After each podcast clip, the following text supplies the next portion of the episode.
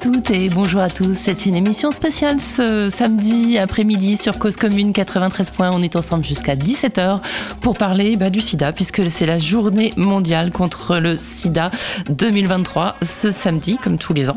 Euh, depuis 1989 peut-être bien ou 99, je sais plus quand on a décidé que c'était euh, une journée mondiale. Mais il faut au moins ça euh, pour continuer à parler du sida parce qu'on en parle de moins en moins. Ça ne veut pas dire que le sida n'existe plus.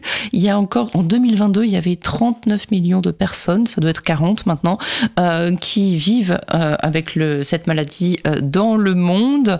Donc à l'époque, donc en 2022, 1,3 million de personnes donc avaient été infectées dans l'année. donc le rythme continue d'augmenter.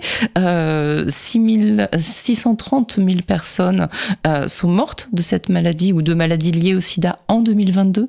il y a à peu près 30 millions de personnes qui avaient accès sur les 40 à une thérapie antirétrovirale en 2022. Ça veut dire qu'il y a 10 millions qui n'en avaient, qui n'avaient pas accès.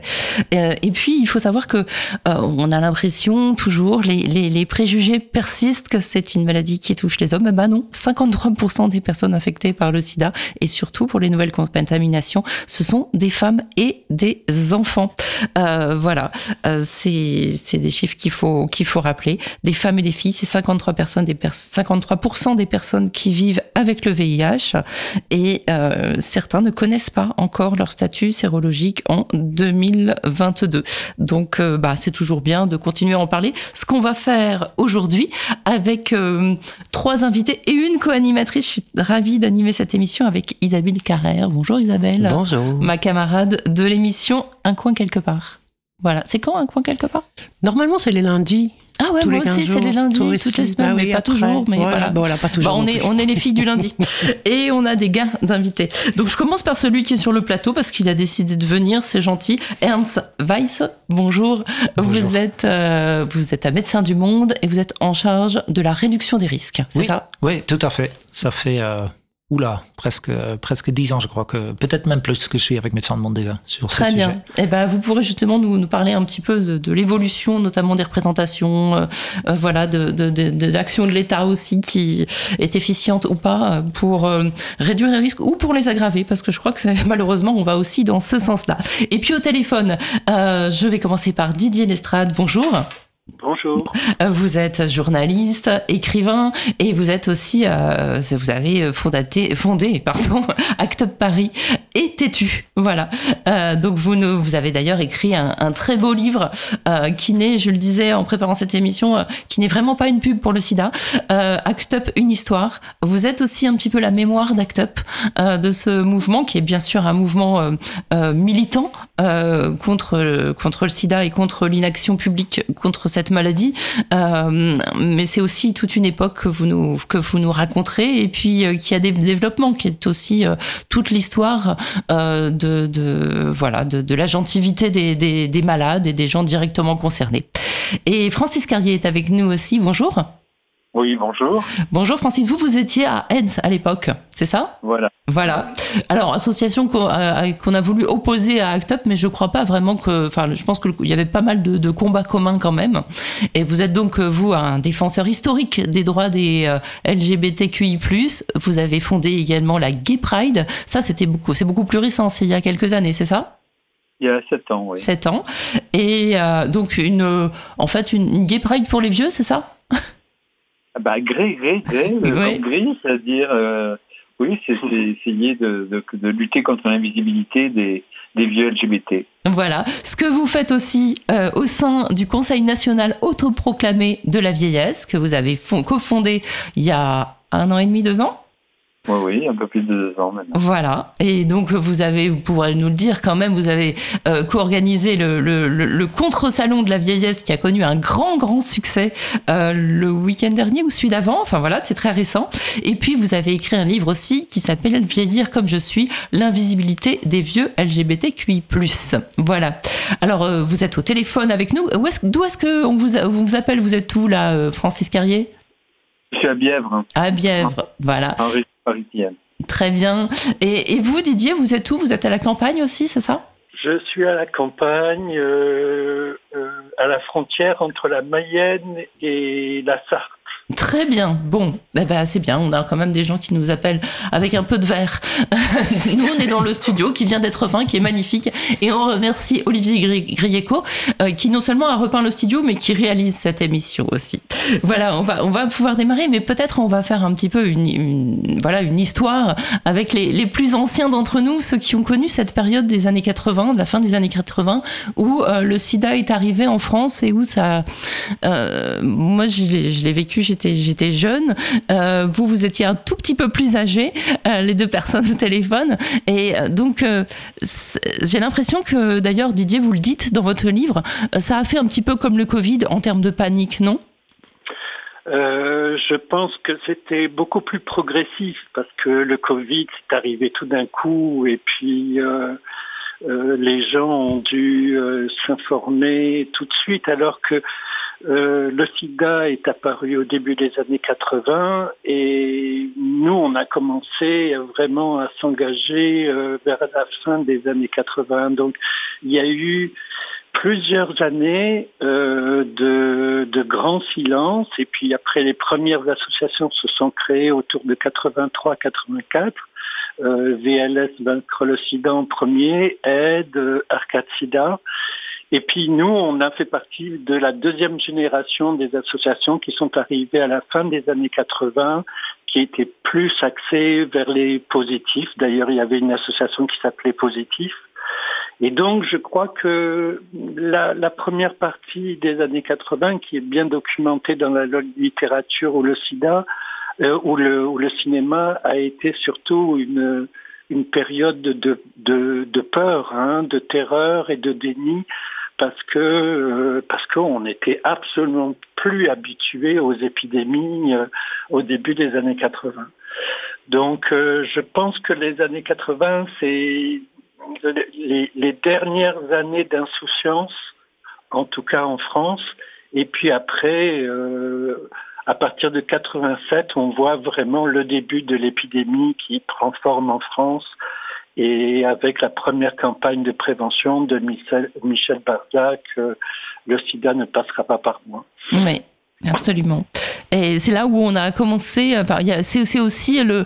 Alors, j'allais dire le début de la capote. La capote existait bien sûr, mais c'est euh, voilà, c'est aussi le moment où la sexualité a été euh, de nouveau associée à la capote.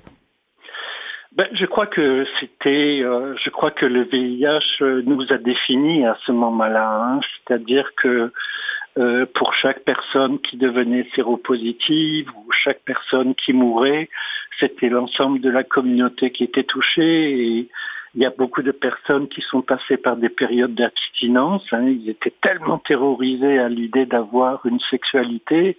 Et puis nous-mêmes, il a fallu qu'on apprenne à utiliser euh, le préservatif parce que euh, dans les pays anglo-saxons voisins, par exemple comme l'Allemagne ou l'Angleterre, les gays étaient un peu plus habitués à cet outil. En France, euh, personne ne voulait vraiment utiliser la capote et et d'ailleurs, moi, comme d'autres personnes, on s'est contaminé au moment où on apprenait à l'utiliser. Donc, ça veut dire que il y avait des fois des erreurs avec euh, des mauvais gels ou alors, euh, bon, ben, on apprenait sur le tard. Et puis, je crois que c'est la peur qui mmh. nous motivait parce que avant le sexe, bon, ben, c'était quelque chose de joyeux qui était un peu parallèle avec l'arrivée de la gauche au pouvoir en 1980. On a eu en France une période euh, pour la communauté qui a été celle de la liberté.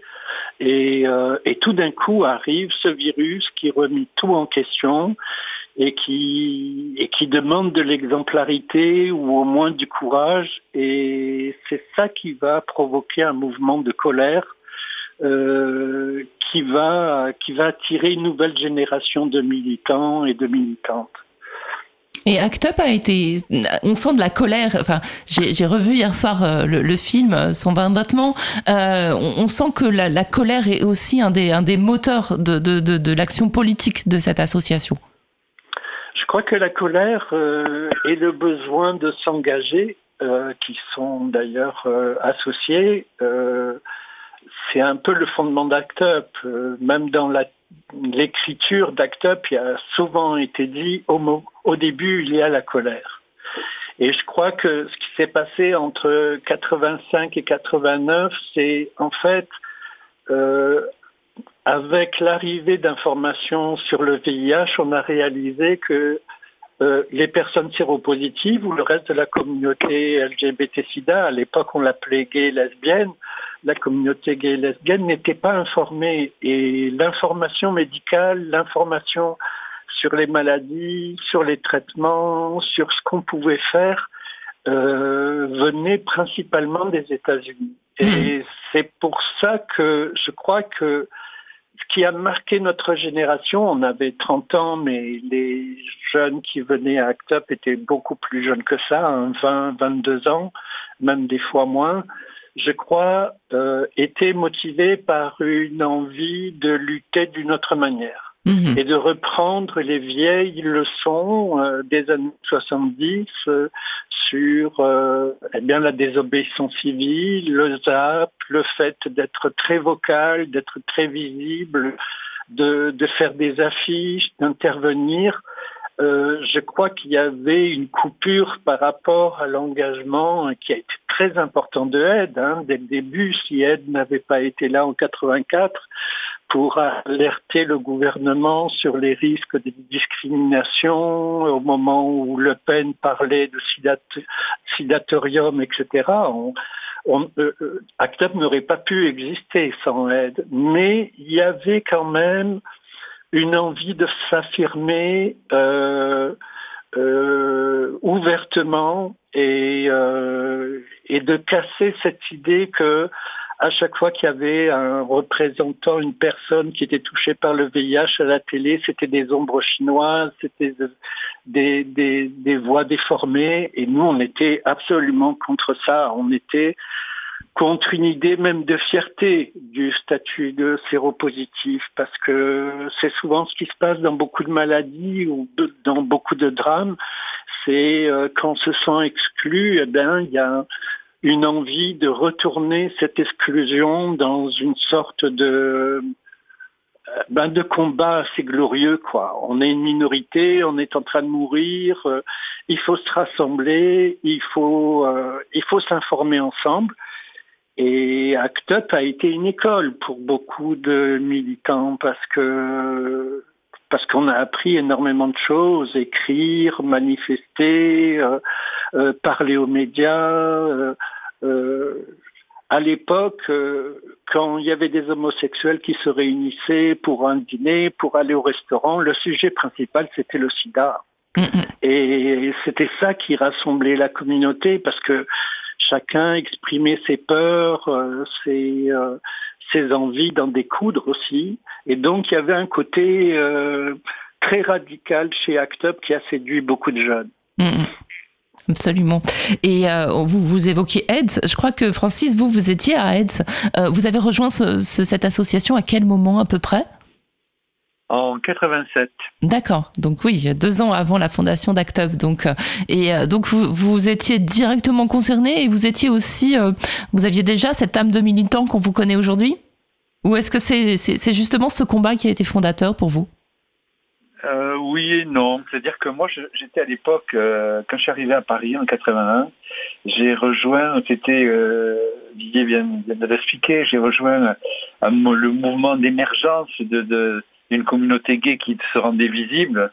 Il y avait des premiers bars qui, étaient ouverts. il y avait un bar notamment qui s'appelait le je, auquel je, que je fréquentais, qui avait euh, une chorale et cette chorale est devenue progressivement euh, une troupe et j'ai pris la direction de cette troupe à l'époque ça s'appelait les caramels fous et euh, donc je j'ai fait du spectacle avec eux. On était, euh, on, vivait quelque chose qui était quand même euh, tout à fait nouveau, cette liberté, cette cette visibilité.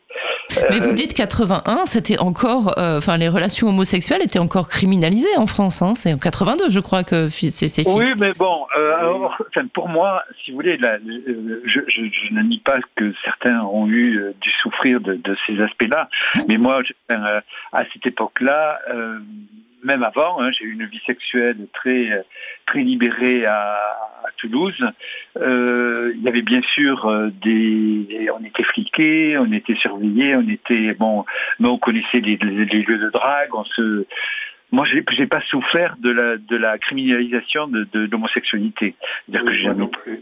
Hmm. Bon, j'ai euh, Bon, donc même et, je n'ai même pas fait attention dans mes dans, dans mes actes, c'est-à-dire que j'étais pas en me disant euh, je risque d'aller en tôle ou je sais pas quoi. Je J'avais même pas conscience que c'était criminalisé, vous voyez.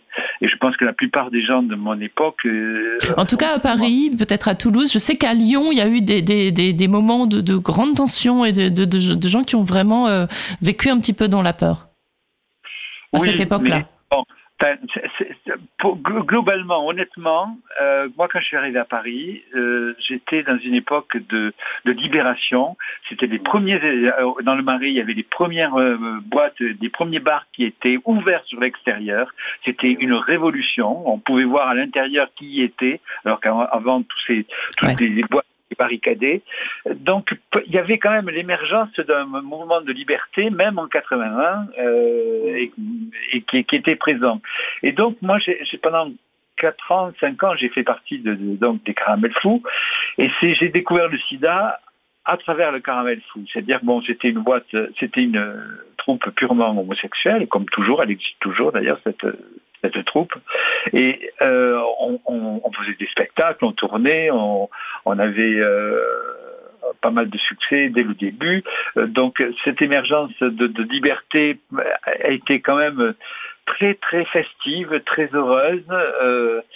et c'est là que j'ai découvert progressivement le sida la maladie des uns et des autres. Moi j'étais séropositif, je l'ai appris en 85. Euh, je pense que j'étais euh, séropositif suite euh, à un voyage que j'ai fait à New York. Et à l'époque, il n'y avait pas de test encore. C'était, j'avais un ganglion qui, qui a fait, dont on a fait une biopsie pour pour l'analyser. Et donc c'était c'est ça que j'ai découvert, c'est que c'est à travers la maladie des uns et des autres, parce que le le le, bruit du SIDA était euh, était un bruit de fond très vague, très lointain, euh, souvent dans le déni, euh, en, disant que bon, encore, on voulait stigmatiser des populations, on voulait nous stigmatiser nous en tant qu'homo, et donc tout, le début a été quand même marqué par un déni et un rejet de, ces bruits qui venaient principalement des États-Unis. Hein. C'était là que tout se passait, jusqu'au moment où ben, on a vu arriver le SIDA par nos propres contaminations et par les contaminations des, gens avec qui on était, avec qui on vivait. Donc euh, moi au caramel fou, j'ai vécu progressivement les maladies des uns, des autres, puis euh, des choses qui s'aggravaient, puis moi-même des, médicaments expérimentaux, euh, des choses qui n'étaient pas facilement compatibles avec notre notre vie au quotidien. C'est là que j'ai fait connaissance entre guillemets avec ce que c'était le sida et c'est pour ça que à un moment donné j'ai dit je peux pas continuer à lever la jambe et à ricaner et à rigoler en faisant euh, en étant dans une troupe. Et j'ai rencontré Daniel Defer euh, en, en fin 80 non c'était en début 87 euh, c'était puis après je suis allé au rue du Bourg-l'Abbé puisque c'était les premiers locaux de, de aide et j'ai commencé donc à découvrir euh, le monde du sida à cette époque-là. Mmh. Et alors, puisque je crois que euh, euh, tous les deux, Didier et, Francis, vous, avez été infectés par le, virus, on a du mal à s'imaginer aujourd'hui, parce que j'imagine que les gens qui découvrent leur séropositivité, aujourd'hui, bon, bah, ils ont accès, en tout cas en France, à des médicaments, et on sait que leur espérance de vie n'est pas spécialement entachée, mais c'était pas du tout le cas dans les années 80. Donc, quand on a 30 ans et qu'on découvre qu'on est séropo, on on, se dit quoi? Euh, Alors, ça a été très dramatique pour certains. Hein. Je crois que chaque annonce euh, est différente parce que chaque personne réagit d'une manière différente et puis chaque chaque médecin ou chaque personnel hospitalier ou chaque personne dans les centres de de, de dépistage euh, est différente, mais pour moi, ça n'a pas été un drame personnel. Euh, mais à l'époque, quand même, euh, ben, il fallait être tout de suite suivi par un médecin et notre espérance de vie, grosso modo, c'était 5 ans. Donc, euh, quand vous apprenez à 29 ans que vous êtes séropositif, l'horloge tourne et vous savez que il vous reste cinq ans pour accomplir quelque chose dans votre vie. Euh, donc, euh, c'est tout d'un coup les priorités sont complètement inversées et vous vous jetez euh, ben dans le combat, quoi. C'est-à-dire que l'idée c'était de faire en sorte que si on travaillait, parce que quand même l'engagement, euh, les, associations de lutte contre le sida avaient comme objectif premier toutes de faire la prévention, mais surtout de faire euh, en sorte que des traitements arrivent. Donc il y avait une course contre la montre pour faire en sorte que ben, euh, le premier traitement qui était disponible, l'AZT, on savait très bien qu'il n'était pas très efficace, mais il en fallait d'autres et on espérait qu'en faisant pression sur le gouvernement, sur le ministère de la Santé, sur les laboratoires pharmaceutiques, eh ben, on pourrait obtenir quelque chose. Et c'est ce qui s'est passé, assez rapidement d'ailleurs, ce qui est une révolution dans l'histoire de la science et de la médecine puisque en général, les épidémies, les nouveaux virus, on les, surtout à cette époque-là, on, ne trouvait pas de traitement euh, très rapidement. On nous disait il faut, au moins 10 ans pour développer un médicament. Donc, euh, euh, je crois que ce qui nous a marqué, c'est que on était adultes. Souvent, on était, on avait la trentaine, donc c'est vrai qu'on avait déjà quand même un énorme bagage de fierté. Moi, je fais partie comme euh, Francis, que j'adore, hein, qui je, je, je fais salut encore aujourd'hui parce que de tous les gens qui militent aujourd'hui, fait partie de ceux que j'aime le plus dans la, dans la constance et puis dans la fidélité et puis surtout sur ce sujet des, des, vieux, des, des vieilles personnes séropositives qui est un sujet qui est assez peu euh, traité dans la communauté. Et je crois que notre particularité, c'est qu'on avait grandi dans la dans la liberté. On n'avait pas honte d'être gay, euh, malgré le fait que la dépénalisation soit arrivée en 82. Quand c'est arrivé en 82, notre notre réaction, c'était bon, il était temps, mais grosso modo, c'était pas ça qui nous empêchait de vivre en tant que gay. Et donc, on était déjà fiers on avait vu les premières Gay Pride à Paris, il y avait des gens qui voyageaient, on avait l'exemple anglo-saxon, on savait ce qui s'était passé dans l'Allemagne des années 20 où il y avait déjà tout un mouvement gay qui était vraiment très fort. Et on était décidé à utiliser nos connaissances et notre savoir-faire et notre euh, énergie de, de jeunes professionnels dans cette lutte. Et donc il y a eu une, une, il y avait plus de différence entre la vie privée et la vie euh, et la vie professionnelle. On, est, on, on était convaincu qu'il fallait s'engager à 100% euh, dans la lutte contre le SIDA.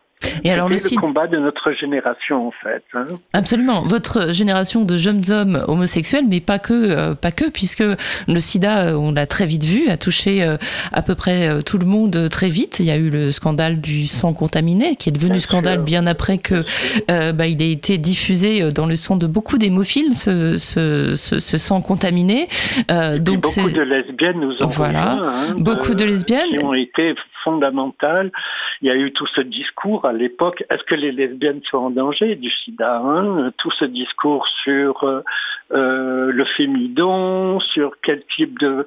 Bon, on a fini par comprendre au bout de quelques années quand même que les, lesbiennes étaient beaucoup moins concernées, mais au début, nous à ACT UP, on considérait que euh, bon bah les, les fluides, le sang, tout ça était euh, était contaminant, donc les lesbiennes devaient se, se protéger aussi, et c'est ce qui a rapproché euh, deux parties de la communauté qui ne se parlaient pas tant que ça. Hein, dans, au début des années 80 et qui ont trouvé un combat commun. Et pas forcément, il y a bien sûr alors les, euh, les homos hommes et femmes, et il y a aussi, euh, enfin la prévalence malheureusement c'est toujours un petit peu la même aujourd'hui. Hein. Il, y a, il y a les usagers de drogue, euh, il y a les personnes transgenres qui sont particulièrement touchées, et il y a les personnes incarcérées. ça reste aujourd'hui, et ça peut-être qu'Ernst peut nous en parler, ça reste des populations qui sont, qui, qui ont été bah, tout de suite très concernées par le sida et qui le sont encore.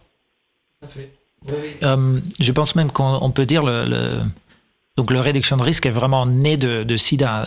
Ça, a d'abord commencé dans les pays comme l'Angleterre, Hollande, la Suisse, où euh, tout à fait il avait énormément des, des usagers de drogue dans l'époque. Et hum, le sida était arrivé, et bon, après, comme, partout dans le monde, les, les politiques ont essayé de le faire disparaître, cette scène, mettre tout le monde en prison, euh, taper sur les gens, essayer de, qu'ils euh, interdire les drogues parce que c'était pas voilà, interdire tous. Ouais, voilà. Et au final, bah, dans certains pays, ils ont ils ont fait un peu le constat, bah, en fait, ça ne marche pas. Et c'est à partir de là, vraiment, c'est le début de, de, notre approche, qui s'appelle donc le, réduction de risque, où on essaye de, d'approcher des sujets comme ça avec plus de pragmatisme, ou moi j'aimerais dire le réalisme, euh, pour justement de, de, ne pas juste interdire. Interdire, ça n'a, à mon connaissance, jamais euh, réussi quoi que ce soit nulle part. Mm, mm. Et en l'occurrence, donc Médecins du Monde s'est engagé euh, très tôt. Je ne sais pas si vous avez la connaissance de toute l'histoire de Médecins du Monde, puisque vous êtes euh, très jeune, vous. Mais euh, très jeune. Très jeune. Enfin voilà, vous êtes le plus jeune d'entre nous, on va dire. Mais, mais, mais, mais voilà, Médecins du Monde, cette association s'est très vite engagée aussi sur cette réduction des risques, et notamment liée donc au SIDA. Oui, tout à fait. J'adorais justement écouter les histoires avec les collègues. C'est vraiment passionnant l'époque et comment ça a émergé et aussi tellement des, éléments qui sont encore en réalité aujourd'hui. Peut-être moins en France, mais à l'étranger où on travaille encore sur le sujet. En France, il y a quand même aujourd'hui beaucoup de tensions sur la réduction des risques, puisqu'il y a, il y a effectivement le ministère de la Santé qui voilà, a une case réduction des risques, on va dire, mais il y a surtout le ministère de l'Intérieur qui a une case prohibition. Donc, euh, bon, on est quand même très... Voilà. Ça, c'est notre quotidien, malheureusement, tout à fait. On essaye de. Nous, la réduction de risque se base sur euh, une approche de santé publique et euh, de, droits humains. Donc, c'est vraiment les deux composants qu'on défend dans la réduction de risque. Et c'est vrai que c'est dans beaucoup de pays, mais en, France particulièrement, tu as, vraiment tout à fait, comme vous, vous disiez, le, ministère de Santé qui est vraiment pro-réduction de risque et essaye de mettre ça en place. Et après, tu as le ministère d'Intérieur de, qui, qui est aussi un, un volet énormément répressif. Pour moi, arriver en France comme travailleur de rue, hein, dans l'époque de réduction de risque, j'ai trouvé ça vraiment incroyable d'être payé par le gouvernement de faire des réductions de risque et il y a une autre personne en uniforme aussi payée par le même État pour faire exactement le contraire. Et mm. là, malheureusement, dix ans plus tard, on est encore à cette situation, si c'est pas pire. Oui, voilà, on, va, on va l'évoquer, mais euh, donc l'idée, quand, quand, je vous ai posé la question, c'était de dire, alors je sais pas si, euh, mais je, je, pense que, que à Actoc comme à AIDS, à AIDS, ça vous a ouvert aussi sur d'autres populations qui, qui allaient bien au-delà de votre communauté, parce que euh, les travailleurs et travailleuses du sexe, peut-être que c'était pas forcément votre quotidien, les personnes emprisonnées non plus, les, la, voilà, la, la sensibilisation à ce qui se passe à l'intérieur des prisons, on l'a pas forcément euh, naturellement. Euh, euh, de même que parfois avec les personnes transgenres, on, ne les connaît pas toutes forcément et on connaît pas leur, leur, quotidien. Mais est-ce que du coup ces problématiques-là, dès les années 80, elles ont émergé de manière plus prégnante Est-ce que ça vous a ça vous a allié en quelque sorte? Là, je m'adresse à, Francis et à, et à Didier qui, qui, à travers AIDS ou ACT UP, ont pu peut-être avoir cette sensibilisation-là alliés dans le quel sens bah, Vous aviez un combat commun, euh, justement, la réduction des risques, euh, le, fait de se protéger, le fait d'exiger des traitements. D'abord, c'est une terminologie, tout ça qui est qui est apparu euh, progressivement. Hein. En 85, on ne parlait pas de réduction des risques. Hein. on parlait de de se, de se, tenir la, tête hors de l'eau. Mmh. Euh, on en était là, hein, on n'avait pas du tout de... Bon, c'est progressivement que des groupes se sont formés. Moi, moi, la première chose, par exemple, quand je suis arrivé à Aide, euh, je travaillais, j'ai travaillé sur le, le, fichier informatique et ça s'appelait HHHH. C'est-à-dire que c'était héroïnomane, homosexuel, hémophobe et haïtien. Ah, oui, effectivement. C'était ça. Le... le début de l'épidémie. Hein. Oui, oui. Voilà, c'était ça. ça pourquoi elle s'appelait comme ça. Donc j'ai travaillé là-dessus et effectivement j'ai rencontré des hémophiles à, l'association. Puis j'ai rencontré des, des, femmes, j'ai rencontré des routardes, j'ai rencontré des travailleurs du sexe, j'ai rencontré euh, bon des gens qui des groupes prisons et puis chacun qui apportait avec quelque chose avec sa sensibilité, créer un groupe. Il y avait le groupe prison qui est apparu, mais assez bien plus tard. Il y a eu le groupe euh, euh, en, euh, femmes, le groupe femmes, il y avait le groupe enfants, il y avait des différents groupes qui se sont créés parce que chaque fois on s'apercevait qu'il y avait une, une, thématique à découvrir, bon, à expliquer, à décortiquer. Et puis il y avait on était quand même centré avant tout sur l'autosupport. C'est-à-dire, c'est comment survivre. Hein. C'était ça l'objectif. Les gens qui venaient à aide ou qui appelaient aide, à l'époque, c'était par rapport à un désarroi. C'est-à-dire, ils étaient dans la, dans, le, la, peine, dans la difficulté, dans l'horreur de la nouvelle qu'ils devaient assumer. Et c'est là-dessus qu'on était obligé de répondre. Et c'est pour ça qu'on a tout de suite développé, notamment euh, avec Alain Vercadier, qui était euh, quelqu'un qui était un agitateur qui était génial. Euh, on a créé, par exemple, des, groupes Vision Force, c'est-à-dire des groupes qui permettaient de, faire de la visualisation positive pour matérialiser nos défenses immunitaires contre. Donc, il faut, il faut savoir qu'on était dans l'abandon complet du monde médical. Le monde médical n'apportait aucune solution. Hein. Euh, donc, euh, c'était à nous d'inventer comment comment vivre avec une menace, comment vivre positivement, parce que ben, malgré tout, il faut continuer de vivre. Et donc, c'est ça qu'on a inventé au fur et à mesure. On était dans la survie. On n'était pas dans euh, l'intellectualisme de, des luttes. Mmh. On était vraiment dans la survie. Et progressivement, bon, il y a un vocabulaire, il y a des, des, approches qui se sont construites, des analyses qui sont faites, mais tout ça, c'est peu à peu que ça s'est fait. Euh, bon, euh, et puis, vraiment, je, je, dirais que c'est en 90, avec Alain Vertadier, on a fait les premiers états généraux Vivre le sida. Euh, au Bataclan. Et c'était la première fois que euh, euh, on appelait les séropos à tout d'un coup se découvrir et collectivement, c'est-à-dire à dire ben il faut plus avoir honte de ce que l'on est, de ce que l'on vit, de, notre séropositivité. Et ça a été un, moment pour moi très très fort de, justement de bascule vers quelque chose de euh, qui était de, réapproprier sa fierté, d'empowerment. Et, et moi, le discours que je porte beaucoup aujourd'hui, c'est de dire que nos fragilités, nous étions fragiles, nous étions euh, des proche de la mort, proche de... Eh bien, cette fragilité, ce qui a été extraordinaire, c'est qu'à travers des associations, à travers nos luttes, on les a transformées en force. Et c'est ça qui, euh, que, j'ai appris, c'est-à-dire que euh, nos fragilités ne nous transforment pas en victimes, mais au contraire, elles nous transforment en acteurs. Euh, j'ai l'impression que votre parcours le prouve, euh, Francis Carrier. Et je pense à vous, et je pense pas qu'à vous. Je pense aussi à, Jérôme Martin, euh, que vous devez connaître, qui a, aussi été à ACT UP, et qui lui a fondé avec Pauline Londex, qui a aussi milité pour la lutte contre le sida, et qui ils ont fondé tous les deux OTMEDS, qui qui est une association formidable, qui, qui fait un lobbying magnifique pour l'accès aux médicaments à prix juste dans le monde entier. et donc c'est aussi euh, je pense que ça vient de leur engagement euh, dans la lutte contre le sida. Ils ont, euh, voilà, ils ont décidé de continuer par d'autres voies. Et vous, Francis, aujourd'hui, bah, vous, vous, vous militez pour la visibilité des vieux et pour leur empowerment, je sais pas comment dire autrement, pour le fait de, ne rien faire pour les vieux sans les vieux. Ça, c'est votre, votre slogan au CNAV. donc, je pense que voilà, ça, ça a essaimé aussi, maintenant que peut-être le risque mortel est, un peu moindre, ça a essaimé des, volontés. Démarche qu'on n'oublie pas et qui, continue oui, oui et non, oui et non, parce que euh, euh, euh, Didier et, comme moi, on a été acteurs très tôt et et puis c'était pas par choix, c'était par nécessité. il fallait, c'était notre combat, c'était notre façon de vivre, de survivre. C'était vraiment pas de l'ambition. Hein. Ah, j'ai pas dit ça. pas des, places à, gagner, quoi. Et, et quand j'ai créé Grey Pride, sincèrement, je me suis dit, mais tous ces gens qui, tous ces, tous les gays qui ont lutté, tout ça, qui ont été euh, euh, dans la lutte, qui ont compris qu'est-ce que c'était, comment acquérir des droits, ne peut résister, etc. Eh bien, j'en ai pas eu beaucoup à appliquer à Grey Pride. Euh, c'est comme si euh, la plupart avaient oublié les luttes qu'ils avaient eues et comme si la lutte pour euh, la visibilité des, vieux en général et des vieux LGBT ben, était une, une, lutte qui était tellement peut-être difficile ou du moins un peu dégoûtante qu'on n'avait même pas envie de, de, de, de s'y plonger.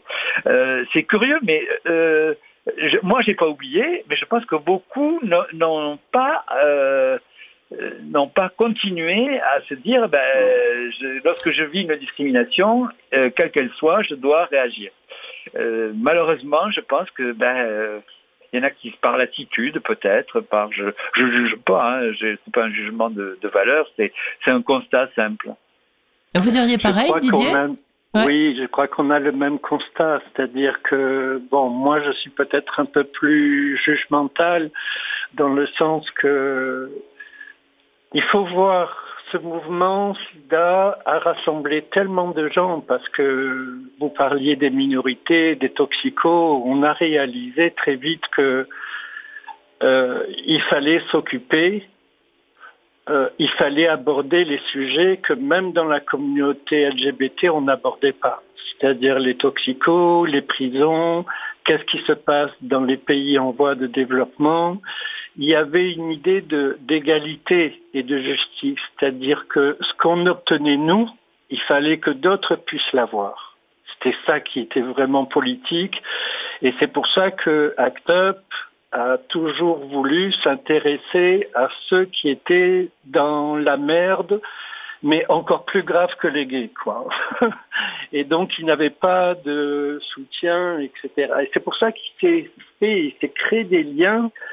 Et par exemple, quand, euh, enfin, je vais pas revenir là-dessus, mais ce que je veux dire, c'est qu'il y a des dizaines, des centaines de personnes qui sont devenues très importantes dans cette, euh, dans cette lutte et puis c'est vrai qu'à partir du moment où les traitements sont arrivés dix ans après, en 96-97, il y en a beaucoup qui sont partis.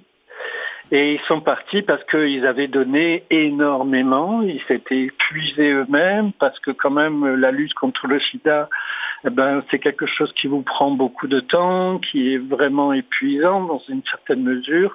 Et puis quand les traitements sont arrivés, c'est une deuxième vie, donc... Euh, il y en a beaucoup qui ont disparu, mais moi je vois aujourd'hui, 20 ans après, que parmi les personnes qui étaient engagées à cette époque-là, on est très peu.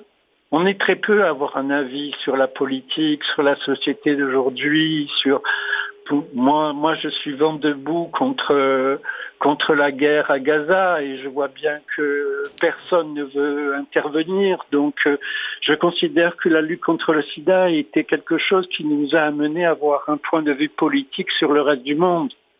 Et euh, en 91, euh, ACT UP a manifesté, euh, moi j'ai manifesté contre la guerre en Irak. Donc vous voyez à quel point ça allait loin, c'est-à-dire on rejoignait des combats qui étaient au départ très différents, très opposés à, l'intérêt commun des gays et des lesbiennes. Et puis aujourd'hui, par exemple, dans le combat écologique, eh ben, il y a beaucoup de gays et de lesbiennes et de personnes LGBT. Donc mais quand même, on est obligé de dire que parmi ceux qui se sont engagés, eh ben, quand il y a une, association importante comme Grey Pride qui arrive, eh ben, elle rame. Elle hmm. rame pendant les premières années, elle n'est pas entendue par les pouvoirs publics. Et maintenant, vous savez, la moitié des personnes qui sont séropositives en France, elles ont plus de 50 ans. Ben oui. Hmm. Donc ça veut dire que notre génération, non seulement elle a, elle, elle a elle a apporté une solution à l'épidémie du sida parce que les traitements qu'on a aujourd'hui sont incroyablement efficaces avec beaucoup moins d'effets secondaires. Il y a la PrEP, il y a le TROD, il y a tout ça. Mais Alors le TROD, c'est quoi? Parce que la PrEP, je vois bien. Je, finis, je finis. Nous, on a chopé les médicaments les uns après les autres. On a été des cobayes volontaires. Et nous, les effets secondaires, il y a l'article qui parle, Francis a, parlé pour France Info, il y a un article aujourd'hui qui est... C'est ça vraiment, c'est comment on fait pour vivre notre vieille vie alors qu'on a une espérance de vie maintenant qui est, qui est équivalente aux personnes séronégatives, même peut-être un peu meilleure parce qu'on est suivi un peu mieux. Mais ce que je veux dire, c'est que le combat, il n'est pas fini. Que si on a travaillé pendant toute notre vie pour rendre le, virus visible et qu'on en parle et qu'on arrête avec les préjugés sur la prévention, c'est pas pour oublier les personnes qui sont toujours vivantes et qui ont des, effets secondaires maintenant. Moi, ça fait depuis des années que je parle de mes dents qui tombent, mais il n'y a toujours rien ainsi d'action sur les personnes comme moi qui n'ont plus que quatre dents. Mhm. Donc, euh, il y en a marre de se mettre tout le temps en avance comme ça et de se dire il y a des problèmes, il faut continuer à régler ces problèmes. Il y a une dynamique dans le VIH qu'il faut pas qu'il faut pas casser. Et on voit que bah, ceux qui ont été exemplaires, qui ont travaillé, qui ont été des, nos amis, qui avec qui on a manifesté, eh ben aujourd'hui on les voit plus quoi. Mhm. Et ça c'est ça c'est quelque chose qui fait du mal. Parce qu'on n'est pas rentré dans ce combat pour se faire plaisir. Ah, on n'est pas rentré dans ce combat pour devenir célèbre. On est rentré dans ce combat parce qu'on n'avait pas le choix. Et c'est d'ailleurs ce que vous dites, euh, Isabelle? Oui, je voulais, je voulais juste intervenir parce que euh, je suis, je suis euh, euh, surprise par, par cette, cette seconde, ce second sujet là, qui serait de dire que on peut comprendre que donc des personnes se sont usées, sont fatiguées et donc on ne les voit plus dans le combat. Est-ce à dire que d'autres ne, ne sont pas venus soutenir la colère qui était existante avant? Non, mais c'est on a un gros problème générationnel mmh. sur ce sujet. C'est que pour les jeunes, le SIDA, c'est un sujet qui est fini, qui est même dans une certaine mesure qui les énerve un peu parce que mmh. c'est quand même le sommet de l'activisme communautaire de la communauté LGBT. Sans la communauté LGBT, il n'y aurait pas eu, il n'y aurait pas eu ces traitements. Et donc on, les a, on leur a permis d'avoir une sexualité aujourd'hui qui est beaucoup moins traumatisante, beaucoup moins stressante.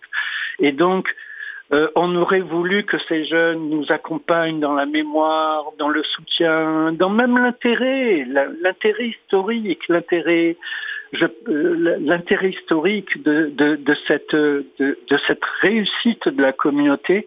Et je vois que on est vu comme des vieux et et, ce qui me dérange pas, hein, j'ai 65 ans, je suis à la retraite maintenant, donc euh, mais je je me voyais pas vieillir comme ça. Je me voyais entouré de jeunes euh, euh, comme ceux qui rejoignaient ACT UP à une époque et qui me demandaient alors comment au début maintenant, il n'y a même plus cet intérêt-là. Bon, bah, on le fait cet après-midi, allez. Mais ceci dit, je dois malheureusement vous donner raison, puisqu'il y a un sondage qui est sorti aujourd'hui, un sondage IFOP, qui montre que, enfin voilà, il y a des préjugés, notamment des, des, 18-24 ans, euh, sur le sida qui, qui sont assez effrayants. Euh, déjà, 20%, 21% des 18-24 ans en France aujourd'hui euh, pensent que euh, le sida est une maladie qui ne touche que les homosexuels et les toxicos. 20% euh, euh, pensent que le, VIH-Sida ne circule vraiment qu'en Afrique. Et alors la meilleure, c'est quand même qu'il y a 20% aussi euh, qui pensent qu'on peut, en observant attentivement une personne, savoir si elle a le sida. voilà. Donc, et 55% pensent que le, sida est aujourd'hui contenu. pour le préjugé sur l'observation qui permettrait de déterminer si quelqu'un a le sida, c'est 10% de la population générale et 20% des jeunes. On voit qu'il y a vraiment un travail qui effectivement n'a pas été fait. On oublie, on oublie euh, le, sida. C'est ce que vous constatez aussi, Ernst, euh, quand vous faites des, des bah, je sais pas. Alors c'est quoi votre métier? Vous allez sur le terrain toujours? Oui, oui. Je, un médecin de monde, on a je dirais, il faut, que je compte chaque fois, mais entre 10, oui, je dirais une dizaine de programmes dans le monde qui, qui font aussi la réduction de risque, soit avec des travailleurs, travailleurs sexe et ou des, des usagers de drogue. Et donc, mon travail, c'est d'une côté, euh, aller dans le terrain, essayer des équipes à améliorer leurs pratiques, euh, réfléchir à une stratégie dans le pays, parce que, comme je disais juste avant, euh, on n'est pas partout dans le monde exactement où on est aujourd'hui en France. Et l'autre partie, c'est aussi de, de, de quoi même, d'une certaine manière, continuer cette, combat. J'entends bien que là, il y a une, différence générationnelle, mais on est encore aujourd'hui aussi de combat avec, par exemple, l'OMS, d'avoir des, bons guides. On, fait partie des groupes qui, qui, qui co-construit le guide de l'OMS pour justement toujours remettre sur la table que tant qu'on continue à considérer certaines populations comme des criminels, on va pas arriver à éliminer ce virus. Mmh. Et euh, vous voyez sur le terrain que peut-être la peur du sida a un peu disparu ou pas? Ça, dépend vraiment quel contexte, je, dirais. nous, on a un programme aussi ici en France, mais là, certes, il y a des endroits où je, souligne énormément que dans beaucoup d'endroits, on a peut-être un peu marre de parler de VIH d'une certaine manière, je ne sais pas, mais, mais il y a aussi des autres contextes où c'est encore vraiment en réalité un peu comme euh, on vient d'attendre. Là, le dernier euh, programme où moi j'ai travaillé vraiment dans, le terrain euh, pendant presque deux ans, c'était dans le nord de Myanmar, à Kachin, et je me souviens très bien qu'il avait à un moment donné des des personnes qui venaient visiter et on voulait passer le message que le, le, VIH n'est pas fini. Et donc, j'avais invité un de notre infirmiers en disant, OK, comment on va passe, comment on passe ce message? Et les personnes viennent avec plein de dossiers comme ça, j'ai pas trop compris, et mettez ça à côté de lui et euh, j'ai demandé voilà comment on peut passer ce message qu'aujourd'hui le VIH à Kachin n'est pas du tout fini. Et cette personne me regarde et prend la moitié, le moitié des dossiers et les met comme ça devant moi sur, sur, le, sur le bureau et dit ben voilà, ça c'est toutes les personnes que j'ai testées pour le VIH et la moitié sont positifs. Là, dans le nord de Myanmar, typiquement, on est encore parmi les injecteurs d'héroïne.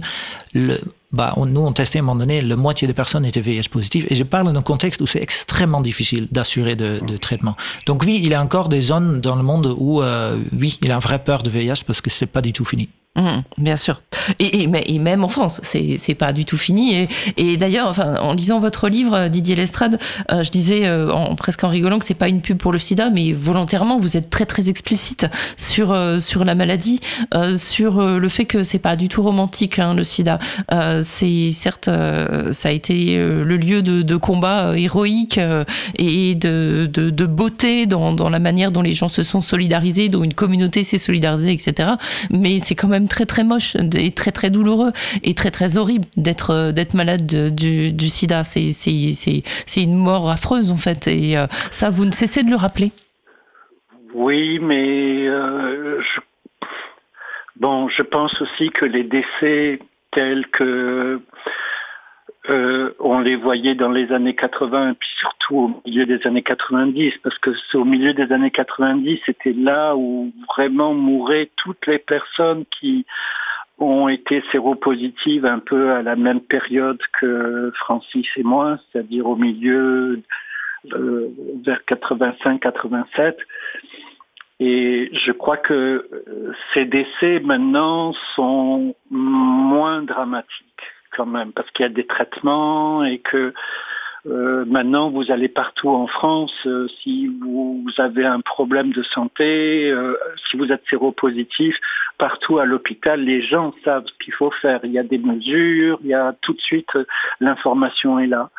Je veux pas glorifier la souffrance dans le VIH parce que la souffrance, elle existe dans toutes les maladies. Euh, c'est moi mon travail, c'est plutôt de faire des équivalences entre euh, les autres maladies, comment le SIDA a pu aider euh, le cancer, comment le SIDA a pu aider l'idée de l'assistance à la mort, qui n'est toujours pas autorisée en France, alors que Macron fait tout pour tout, pour pour pour traîner euh, on est dans un pays quand même aujourd'hui où si on devait faire Act Up en 89, on pourrait plus le faire pourquoi vous dites la ça répression, la répression. Euh, vous seriez euh, euh, des, terroristes. des terroristes, exactement. Ben, si les écolos se font traiter de terroristes parce qu'ils ben, parce qu'ils font de la désobéissance civile et tout ça, ben, nous c'est évident que les flics ne, ne nous autoriseraient jamais. Dans les années 90, la police était encore un peu une police de gauche. Euh, ça, me fait toujours bizarre de vous entendre dire police et gauche à la fois dans la même phrase. non, mais c'est vrai que quand même il y avait des, des directives. On n'a pas été traité par la police. Alors, il y a eu des gros problèmes, mais on n'a pas été traité par la police en France comme par exemple les Acatopiens à New York ont été traités, Mhm, où ouais. ils étaient roulés, tout ça, patati patata. Les, les gens qui ont manifesté, ils savaient ce qu'on faisait, et puis on allait au devant d'eux pour leur expliquer. Aujourd'hui, n'importe quel mouvement de contestation est considéré comme euh, comme des terroristes. Ouais. Donc euh, euh, c'est là où on voit le recul de la société, non seulement en termes de liberté, mais que euh, je veux dire euh, euh, les médias nous soutenaient à cette époque-là. Mhm. Il suffisait qu'on fasse une manif, que ce soit Aide ou Act Up, et il y avait les médias qui étaient là pour nous soutenir. Aujourd'hui, euh, je vois bien que les médias sont dans la poche des mêmes personnes et c'est des discours euh, de racisme qu'on a toute la journée à la télé et à la radio. Donc vous voyez que quand même, euh, il y a eu une période quand même d'innovation sociale, de manifestation, de communication, qui aujourd'hui serait très difficile s'il y avait la, la même chose qui arrivait. Oui, oui, Vous voyez c'est. Et c'est ça que peut-être le message qu'il faut apporter aujourd'hui, c'est que ce, ce combat, il a été exemplaire. Et aujourd'hui, la société est tellement, comment dire, on est tellement dans une situation de, crise avec l'aide de, médicale d'État qui va, qui, qui va être refusée pour les plus démunis, etc. c'est catastrophique. Bah justement, je, vais donner la parole aux représentants de Médecins du Monde sur cette, sur cette question, Voilà. puisque euh, à l'époque, vous vous battiez pour que l'État agisse, c'est-à-dire qu'il prenne des mesures positives, qui donnent des accès au traitement, qui mettent des moyens pour la prévention. Et euh, aujourd'hui, il faut presque euh, se battre contre l'État qui agit euh, en faveur de la contamination. Euh, Il y a, j'ai en tête deux, deux éléments. Euh, L'une, c'est la loi de, de pénalisation euh, des clients euh, des travailleurs du sexe, euh, qui sont pas appelés euh, comme ça euh, par l'État, qui qui a, a, a fait augmenter les risques de, de contamination, notamment au VIH. Et Médecins du Monde lutte contre contre cette loi activement. Et aujourd'hui même, à l'Assemblée est discutée la loi immigration, dans lequel a été ajouté au Sénat un volet santé entre guillemets, c'est-à-dire la remise en cause de euh, l'aide médicale d'État qui va toucher particulièrement euh, des étrangers malades du sida qui ne pourront plus avoir accès aux soins ou beaucoup plus difficilement. Et en l'occurrence, je voudrais qu'on, pour bien connaître euh, le- le- le- les droits des étrangers et puis leur situation, euh, il faut, faut préciser une chose euh, dans le discours front, enfin, du, du, Rassemblement du Rassemblement national et de l'extrême droite en général et de la droite et de presque tout le monde, on pense que les étrangers euh, euh, viennent en France se faire soigner du sida. En l'occurrence, majoritairement, ils viennent en France et ils sont contaminés en France. Hein. Je me trompe pas, euh, je parle sous votre contrôle, Ernst. Tout à fait. Voilà. Et, et donc, qu'est-ce que ça risque de, que- quels sont les risques de, de la supprimant, de, la- de la suppression de l'AME ou de, de sa réduction à la portion congrue pour ces gens qui sont malades du sida et qui ont été pour la plupart contaminés en France?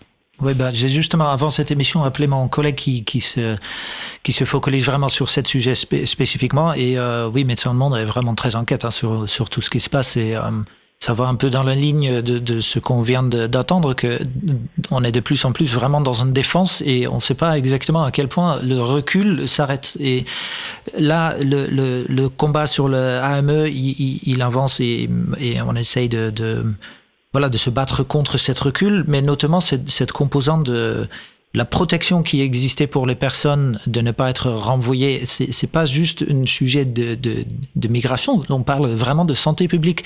À un moment donné, c'est une protection pour les personnes. C'est, pour éviter le, le, le VIH de, de, continuer d'augmenter dans, dans le monde. Donc nous sommes vraiment très en quête et ça serait un, un, une super mauvaise soie. Et, et je pense que quelquefois les politiques, ils, confondent aussi vraiment une peur vers la migration et, là on parle vraiment une, politique de santé publique spécifique et, et vraiment il faut pas confondre les, les combats. Hmm. Oui, parce qu'il y a deux choses. Il y a à la fois cette, euh, cette réduction de l'AME. On ne sait pas encore exactement ce que ça va donner, hein, puisque c'est en discussion à l'Assemblée. Euh, ça va sans doute être un tout petit peu atténué, mais au Sénat, ils ont voté la, suppression. Donc on ne sait pas si les traitements euh, contre le, VIH vont être encore accessibles aux personnes étrangères irrégulières en France, en situation administrative irrégulière en France, s'ils vont pouvoir avoir accès au traitement. On sait aussi que dans la politique de d'expulsion massive qui est prévue, demandée, souhaitée par ces gens-là, euh, il y a aussi les, les, raisons de santé qui sont un motif pour rester dans un pays où les traitements sont accessibles. Et peut-être ça va être aussi euh, limité et on, pourra, on pourra renvoyer des gens étrangers malades dans leur pays, et malades du sida en l'occurrence, euh, si le, le, le, traitement est accessible dans leur pays, même si ce n'est que dans la capitale et qu'ils habitent à, à, à, 150 km en pleine brousse et qu'ils n'auront jamais accès à une trithérapie, par exemple. Je pense que c'est vraiment très important parce que très souvent, pas oui, oui, oui, il y a de l'accès de, de traitement dans un et je pense que euh, sur papier, c'est accessible partout, les, les, ART, mais la réalité n'est pas du tout le, même. Et euh, on a toujours un peu le, tendance de méfier. Oui, ils veulent juste rester en France parce que c'est sympa d'être en France, mais vraiment, il, faut, il faut vraiment revoir toutes ces réflexions et, revenir sur vraiment un accès de, de, traitement pour tous et pas juste euh, de personnes avec un, un certain papier. Les, les virus, ils s'en foutent les frontières au final. Et vraiment, là, on va pas arriver à un fin de VIH si on continue des, des, des bêtises comme, comme celui-là. Mmh. Alors, je sais que Francis Carrier va pas tarder à, nous quitter. On va pas tarder non plus à, à quitter l'antenne puisque on, la, la, FM, on quitte la FM à, à, 17h. On pourra continuer à parler encore un petit peu après. Euh, Francis, je voudrais vous laisser un dernier mot de conclusion avant d'écouter une chanson que vous avez choisie, une chanson de, de, de Brigitte Fontaine. On va l'écouter quand même pour vous. Mais avant, je voulais vous dire personnellement au revoir et que tout le plateau vous dise au revoir. Et peut-être vous avez un okay. dernier mot à nous dire. Oui, ben, moi je, je, je reste optimiste, c'est-à-dire que je, je pense que bien sûr on ne vit pas dans la même société que dans les années 80. Euh, beaucoup de choses ont changé. Euh, mais moi, bon, j'ai créé Grey Pride, maintenant je, je travaille sur la vieillesse et, et en deux ans, enfin quelques, j'ai pu quand même convaincre, j'ai pu agir. Euh, on a créé ce contre-salon pendant trois jours qui a été assez extraordinaire. Euh, et donc, je, je, garde la foi pour que euh, nos luttes euh, puissent continuer d'une façon différente, c'est certain. Mais moi, je reste pour des luttes qui ne sont pas communautaires, des luttes qui sont inclusives, comme euh, même si à l'époque c'était le, le, les gays euh, majoritairement qui étaient dans des associations, on a on a toujours eu une démarche pour la globalité des personnes, pour les gens qui étaient les plus fragiles. Et je pense que bah, cette logique, moi, je, veux la continuer et, j'espère euh, la gagner.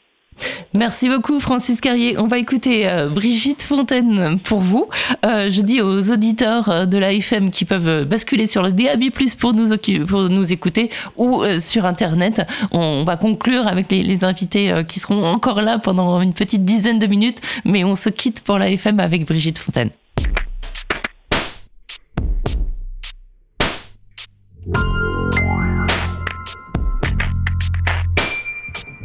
J'exhibais ma carte senior Sous les yeux goguenards des porcs Qui partirent d'un rire obscène Vers ma silhouette de sirène. Je suis vieille et je vous encule Avec mon look de libellule je vais crever.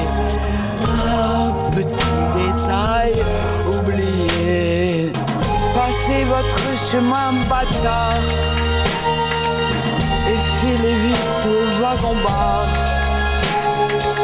je fumerai ma cigarette tranquillement dans les toilettes. Partout c'est la prohibition alcool à la télévision. Papier clope manque de fric. Et vieillir dans les lieux publics.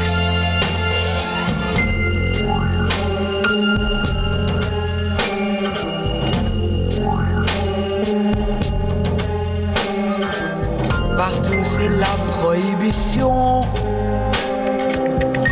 Parole, écrit, fornication. Foutre interdit à 60 ans. Ou scandale et ricanement. Je suis vieille et je vous encule avec mon look de libellule. Je suis vieille et je vais crever. Un petit détail sont prohibés. On les jette dans les fossés. À moins qu'ils n'apportent du blé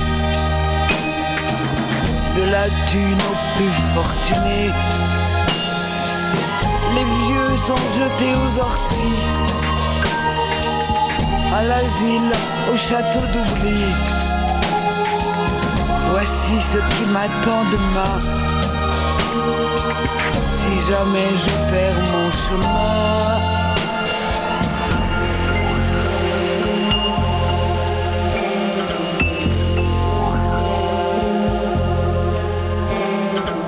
J'ai d'autres projets, vous voyez. Je vais baiser, boire et fumer. Je vais m'inventer d'autres cieux, toujours plus vastes Je suis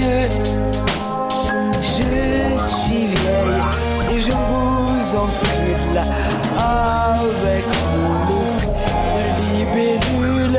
Je suis vieille sans foi ni loi. Si je meurs, ce sera de joie.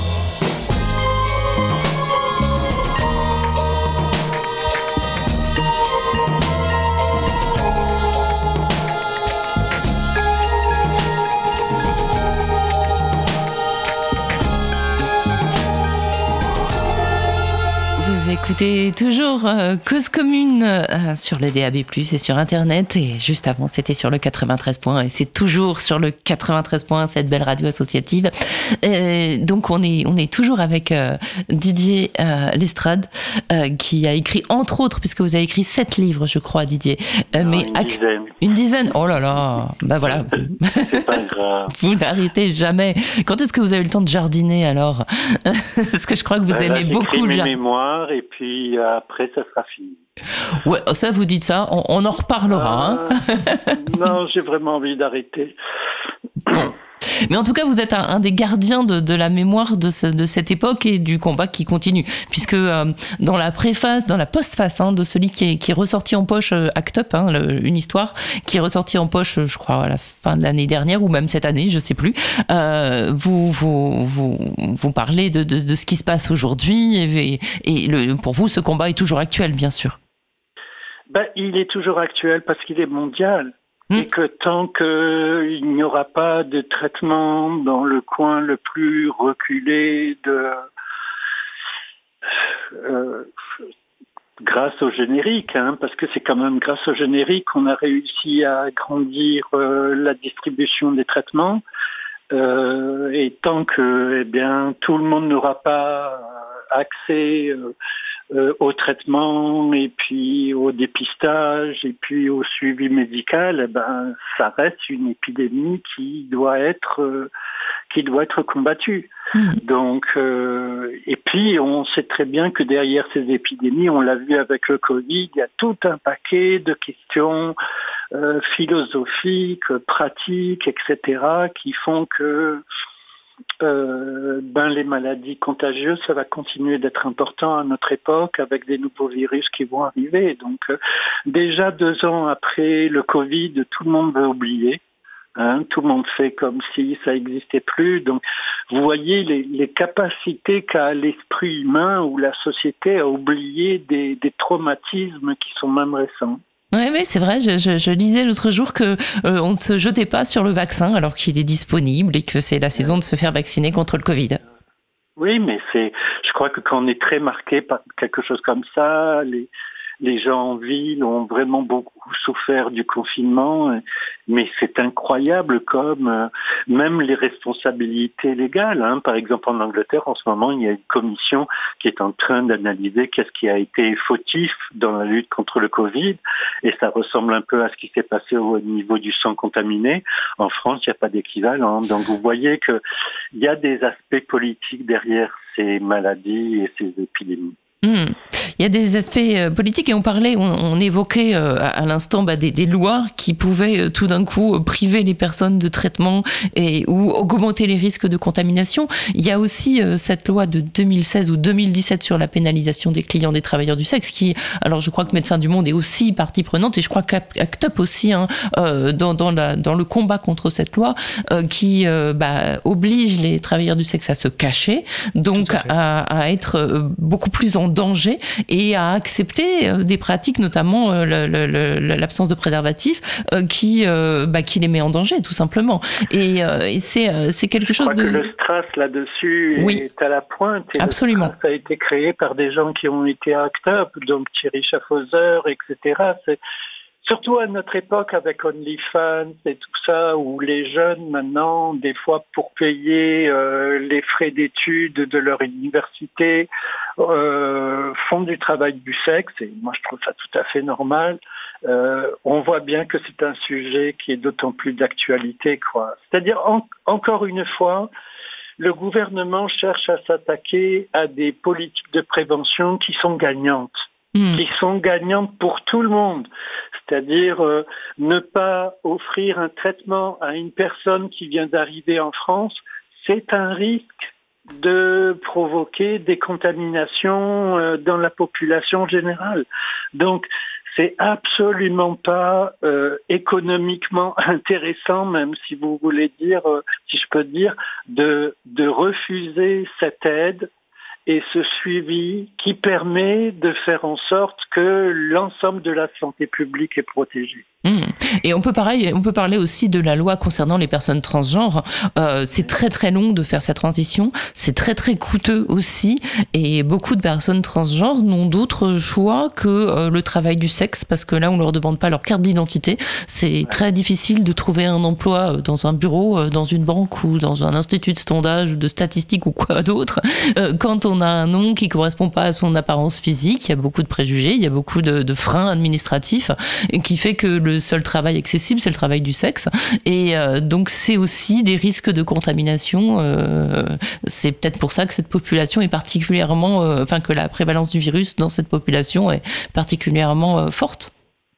Je crois que vraiment sur tous les sujets de société, la France en ce moment est en retard par rapport à ses pays voisins. Vous voyez ce qui se passe en Belgique, en Espagne, au Portugal le, but, je dis toujours que le but géographique de la France, c'est de faire le lien entre le nord et le sud. Et ben, toutes les questions qui sont importantes en France de société, euh, la transition, les personnes LGBT, les, les, personnes trans, la fin de, de le droit de mourir, l'abolition de, enfin, euh, la légalisation euh, du cannabis tous ces sujets sont tellement importants et en France, chaque année, ça prend du retard. Hmm. Et donc, chaque année, avec le retard, on est là avec une différence sociétale de plus en plus importante avec les pays qui nous entourent et Aujourd'hui, ben, si on veut mettre euh, fin à ces jours parce qu'on est malade d'une maladie grave et qu'on a envie d'arrêter,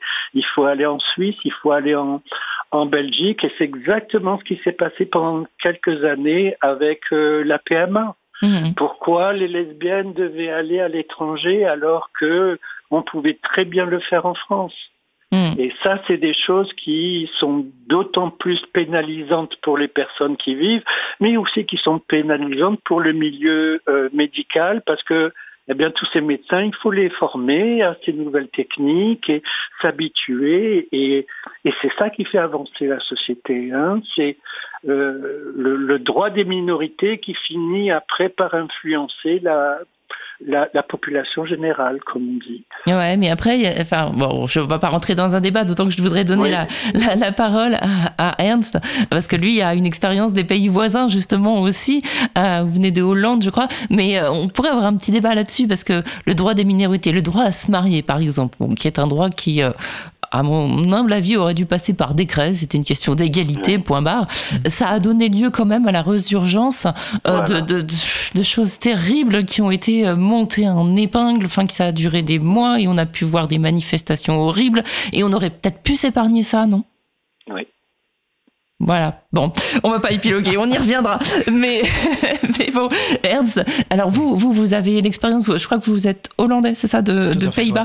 Et, et, donc là-bas, par exemple, en France, effectivement, on a l'impression que, euh, voilà, on préfère cacher les personnes qui font du travail du sexe, on préfère interdire la drogue, on préfère. Est-ce que vraiment on est en retard par rapport à nos voisins? Oui, ben, je pense que ça c'est assez évident, mais c'est, moi je trouve ça je continue de m'étonner sur, le, sur les choix politiques parce que, en fait, de certaine manière, c'est même pas des choix politiques, c'est juste la moralité. Et, mm. et c'est pas la moralité qui, qui, on veut pas, c'est comme on veut euh, fermer notre yeux pour la réalité. Et ça, je, je trouve ça vraiment très étrange de trouver ça à ce niveau de politique, de faire des choix où on sait que ça va en contraire direct ce qui se passe dans la vraie vie. Donc là, par exemple, on veut interdire donc là, pénaliser les clients de, de, travailleurs, travailleuses du sexe. Et on Pourtant, on sait que ça va pas arrêter le problème, ça va juste aggraver le problème. Et on sait très bien, depuis que cette loi est passée, que les conditions sont pires pour les personnes qui font ce travail, parce que, comme vous disiez juste avant, il faut se cacher, ça se passe de plus en plus dans les zones où ils peuvent pas, de violence et, plus de risques.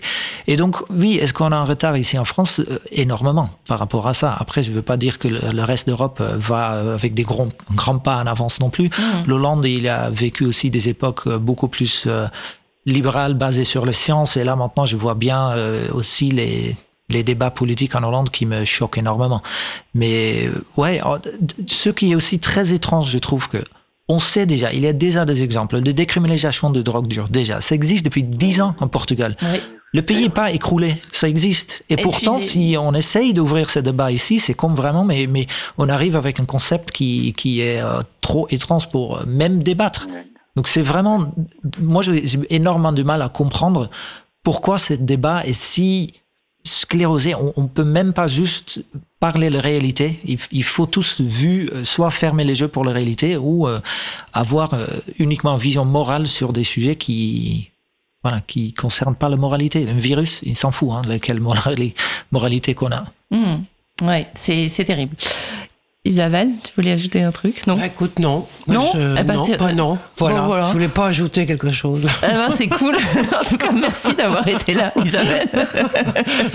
on va, on va peut-être écouter. Euh, je voudrais qu'on écoute la, la, la bande-annonce du film qui retrace euh, un petit peu l'histoire, euh, l'histoire euh, d'Act Up, 120 battements. Vous l'avez vu, bien sûr, Didier Lestrade, ce, ce film? Oui, au moins bien une quinzaine de fois. D'accord. Alors, quel est votre regard Je, l'ai présenté dans pas mal de, de cinéma à travers euh, la France, donc euh, oui, je l'ai vu beaucoup de fois. Et eh ben donc, on va, on va écouter la bande-annonce et on en dit un mot avant de se quitter ensuite. Ok. Et euh, Catherine de Médicis demande à Ronsard... Bonjour tout le monde, nous sommes à Paris et nous sommes venus vous donner un cours de prévention sur le sida parce que l'État français est incapable de nous informer. Qui vous a donné l'autorisation Non, il faut savoir que la capote, c'est la seule manière de se protéger. Pour l'appellation, il faut savoir... Ne regardez pas, s'il te plaît, bien. Oh, je vous demande de quitter cette salle Nous vivons le sida comme une guerre. Une guerre invisible aux yeux des autres. Pourtant, nos amis meurent. Et nous ne voulons pas mourir. Nous nous battons contre ceux pour qui l'épidémie est une aubaine car elle tue depuis plus de 10 ans dans l'indifférence générale. Je vais résumer la situation. Melton Farm a décidé d'orchestrer une pénurie de traitements afin de faire parler de sa nouvelle molécule. Et densifier l'effet d'annonce. On va augmenter la pression et on obtiendra de toute façon les médicaments pour les gens qui en ont besoin. Ensemble, nous pouvons unir nos forces pour résister à l'épidémie et aux problèmes sociaux qu'elle engendre. Il faut inverser le rapport de force. C'est pas nous qui avons besoin des labos, c'est eux qui ont besoin de nous. Tu vois bien qu'on n'arrive pas à mobiliser les médias sur la question des traitements.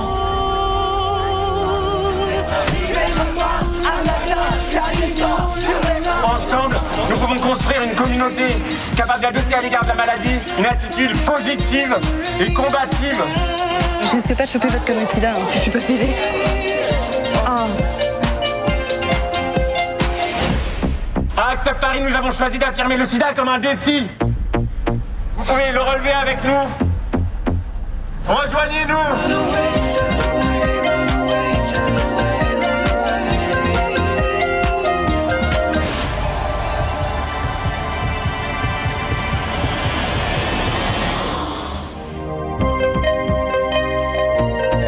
Tu te rends compte que je t'ai jamais demandé ce que tu faisais dans la vie? Bah, moi, dans ma vie, je suis séropos, c'est tout. Voilà, comme ça se résume. Voilà, donc un extrait, enfin voilà, la bande-annonce de, de, ce film que tout le monde a vu autour de cette table et, et au téléphone. Ouais. Isabelle aussi, tu l'as vu? Absolument, j'ai vu, et plusieurs fois, peut-être pas 15, mais plusieurs fois. Non, c'est tout à l'heure, je voulais rien dire, c'était parce que euh, la question de en France, on est vraiment pas bon. J'ai du mal, j'arrive pas, moi, à faire ça, puis à, à trouver que partout ailleurs c'est mieux, puis en France c'est compliqué. Je trouve que c'est pas si simple, c'est pour ça que je voulais rien dire là-dessus. Par contre, sur ce film, comme je te le disais, Génie, moi, ce qui m'avait frappé, je trouvais ce film très très bien fait, très intéressant, mais euh, je mettais un bémol là-dessus parce que autant je retrouvais tout ce qu'on avait vécu effectivement dans les années en question, je trouvais que c'était un très beau film en termes d'explicitation euh, de l'histoire et de documentation et de, pour la mémoire de ce qui s'était passé, mais que je trouvais qu'il y avait un manque dans la capacité de transmettre aux jeunes générations. Et du coup, c'est intéressant par rapport à ce qui était dit par, par Didier et par Francis euh, sur ce plateau, euh, parce que pour moi c'est ça, il y, a un trou dans la raquette, me semblait-il, dans ce film même pour euh, comment est-ce que une fois qu'on a posé toutes ces bases là, c'est comme si à la fin du film on disait ok mais là maintenant c'est fini. C'est bon, vous pouvez y aller, il y a pas de souci, il y a plus de soucis. Ah ouais. Moi je l'ai pas vu comme ça, mais ah. je sais pas. Alors Didier, qu'est-ce que vous en pensez vous? Non, je l'ai pas vu comme ça, mais j'ai vu quand même beaucoup d'avis. Euh contraires et même négatifs hein, sur ce film. C'est-à-dire qu'il y a des gens même qui ont fait partie d'Actop qui n'ont pas aimé ce film. Et je crois que ce film, quand même, il nous a beaucoup émus et il a parlé d'un mouvement quand même qui était finalement très minoritaire. Donc, mmh. quand vous arrivez à Cannes, que vous finissez par gagner une, une palme, c'est quand même quelque chose d'important parce que c'est un truc de crédibilité et le souvenir sur ce, mouvement euh, avait presque disparu. Et moi, je mets ce film un peu au même niveau que Dallas Buyers Club, qui parlait d'un phénomène qui était très minoritaire, qui était comment les malades, dans les années 80, essayaient de trouver des médicaments qui n'étaient pas disponibles. Euh, ce qui a été très important hein, en termes euh, de, formation et puis de, questionnement de la médecine et tout ça. Donc, euh, euh moi, j'ai pris le parti de soutenir ce film parce que parce que je ne pouvais pas ne pas soutenir quelque chose qui aurait été fait à partir ah non, mais bien de sûr. quelque chose que j'ai créé. Donc, euh, je l'ai soutenu et euh, je, ne, je, ne, suis pas intervenu dans la réalisation de ce film. J'ai considéré que euh, les réalisateurs et les artistes et les scénaristes qui ont écrit devaient avoir patte blanche et, euh, et, je pense quand même que historiquement, c'est quelque chose qui a permis quand même de remettre la, la, lutte contre le sida au centre de la culture à un moment où on n'en parlait plus. Ouais, Donc c'était quand même très difficile de plaire à tout le monde et je sais qu'il y a des gens comme Gwen Fauchois par exemple qui, que j'aime beaucoup, qui est, qui est toujours une des rares personnes qui parle encore du VIH sur Twitter et sur ailleurs et je comprends que bah, c'était quand même difficile de plaire à tout le monde, quoi. Mmh. Mais là, je sais pas si, si, Isabelle disait que ça lui avait pas plu, bien au contraire. Hein, C'était juste ça, le fait de, de, de, de que ça, ça passe pas, ça, ça passe pas le flambeau. Il y a des trous dans la raquette, voilà. Ouais. C'est aussi votre avis, euh, euh, Ernst, Quel sur le film, sur le moi, film. Je, moi, je l'adorais. Je, vraiment, je, même le, le bande annonce, je venais de dire, je, ça me donne des frissons. Ça, ça fait, ça donne ouais. un espoir que voilà, l'activisme, c'est, c'est pour ça aussi peut-être. Euh, oui, les activistes, on a peut-être un peu la tendance de, de, voir le monde avec le, le, la verre à moitié vide, parce qu'on voit là où on peut s'améliorer. Et je pense que mmh. cette film représente vraiment ça de de voilà le, le, lutte pour pour s'améliorer. Après là en l'occurrence c'est une, ouais une histoire qui qui est tellement incroyable et Bon, on vient de parler très longtemps, mais c'était pas un choix de personne d'être dans cette situation et, et, quelque chose énorme qui a émergé par ça. Et là, actuellement, le, le, non seulement sur le VIH se nourrissent encore de cette époque, moi je, moi je le vois carrément, mais ça, ça a aussi énormément aidé pour nous, une, une organisation de, humanitaire, le, le, le, le, système de santé et comment on fait émerger euh, pas uniquement les programmes axé sur un maladie, mais comment on ramène des autres, des autres sujets comme l'hépatite C, comme des autres maladies, comment on renforce tout ça, ça, ça tout s'est commencé euh, pour moi, dans toute façon, vraiment dans cette Mmh. époque. Mmh. Oui, et puis ça, ça Je dit. peux dire un dernier truc? Oui, bien sûr, bien sûr, Didier, on vous écoute. Non, moi je crois que quand même ce film, j'ai fait beaucoup de représentations, j'ai vu beaucoup de public, et il faut pas oublier que ce film a touché énormément de jeunes. Ouais. Euh, dans le public, je raconte toujours que la première question qui venait après la projection, c'était toujours un jeune ou une jeune de 17 ans, 18 ans qui levait le, le doigt et qui disait mais pourquoi on n'a toujours pas d'informations sur la sexualité, sur le VIH à l'école? Mmh.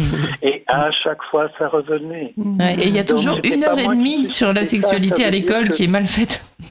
Voilà. Et donc, euh, ça veut dire que les jeunes ont compris à travers ce message, à travers ce film, qu'il y avait des choses quand même qui n'étaient pas normales, que encore à notre époque, et c'est toujours pour les mêmes raisons, hein, c'est la pression de la droite, les cathos, etc. le- et, et bon, ben, c'est- un des échecs de la lutte contre le sida, c'est que l'information sur la santé, sur le consentement, sur tous ces trucs-là, eh ben, en 20 ans, n'a pas vraiment beaucoup évolué. Voilà. Eh ben, il reste du boulot. Il reste du boulot. Voilà, c'est ça. Voilà, bon bah on va s'y attaquer. Hein. De toute façon, on n'a pas le choix. Et puis bah, Didier Lestrade, c'est pas pour tout, pour tout de suite la retraite, parce Non, que vu comment vous là. écrivez, euh, eh ben, il faut continuer à aider tout le monde là. hein. Euh, Je suis désolée. hein. Mais en tout cas, on va, on va conclure pour aujourd'hui. Ben, un grand merci. Peut-être un dernier mot sur, euh, sur Médecins du Monde, sur les, les combats actuels de Médecins du Monde. Je sais que vous avez sorti un communiqué de presse justement aujourd'hui sur euh, la fameuse loi immigration et les dangers que ça représentait pour la santé des étrangers et de la population en général, pour la santé publique. Euh, et puis je sais que Médecins du Monde est une ONG qui euh, a un rôle qui fait de l'action, qui fait de la prévention et qui fait aussi du plaidoyer, c'est-à-dire qui est une association militante. Il faut le souligner parce que c'est de plus en plus interdit dans notre pays euh, d'être financé pour être militant. Tout à fait. Oui, oui. Pour Médecins du Monde, on, on, on fait pas juste pour faire, on, on fait pour essayer de, de, de faire un, un, vrai changement euh, derrière. Et euh, voilà. Donc, comme on vient de dire, on a encore beaucoup de travail. On n'est pas du tout fini.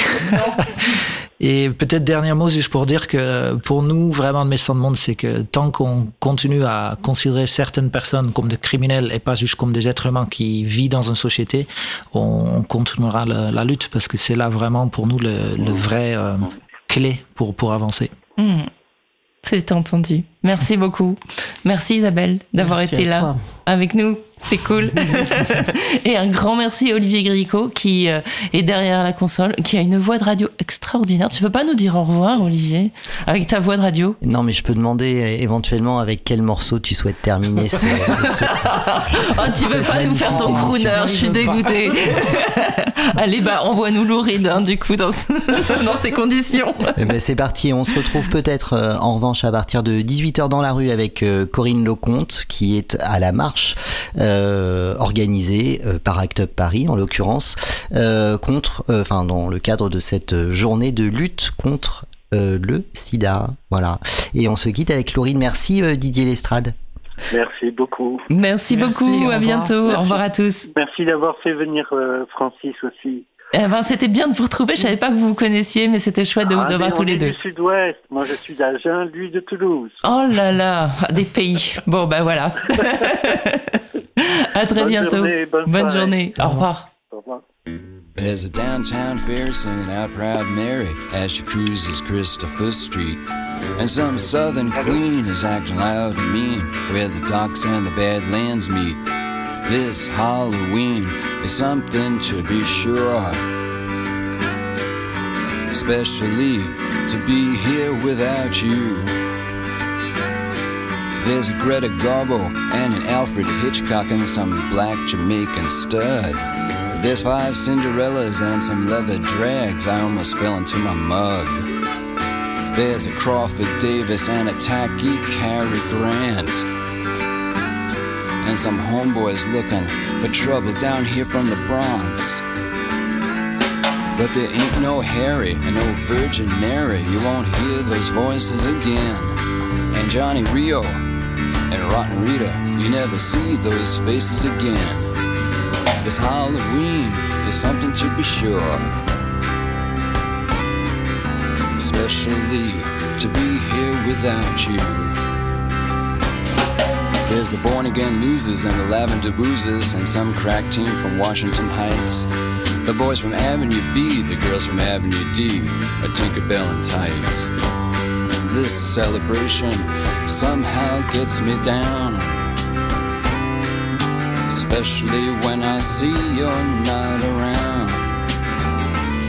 There's no Peter Pedantic saying things romantic in Latin, Greek, or Spic. There's no three bananas or Brenda Alexander dishing all their tricks. It's a different feeling that I have today. Especially when I know you've gone away. There's a girl from Soho with a t-shirt saying I blow. She's with the Jive 5 2 plus 3. And the girl for pay dates are giving cut rates or else doing it for free. The past keeps knock knock knocking on my door. And I don't want to hear it anymore. No consolations, please, for feeling funky. I gotta get my head above my knees. But it makes me mad and that makes me sad. And then I start to freeze. In the back of my mind, I was afraid it might be true. In the back of my mind, I was afraid that they meant you. The Halloween parade. At the Halloween parade. At the Halloween parade. See you next year at the Halloween parade.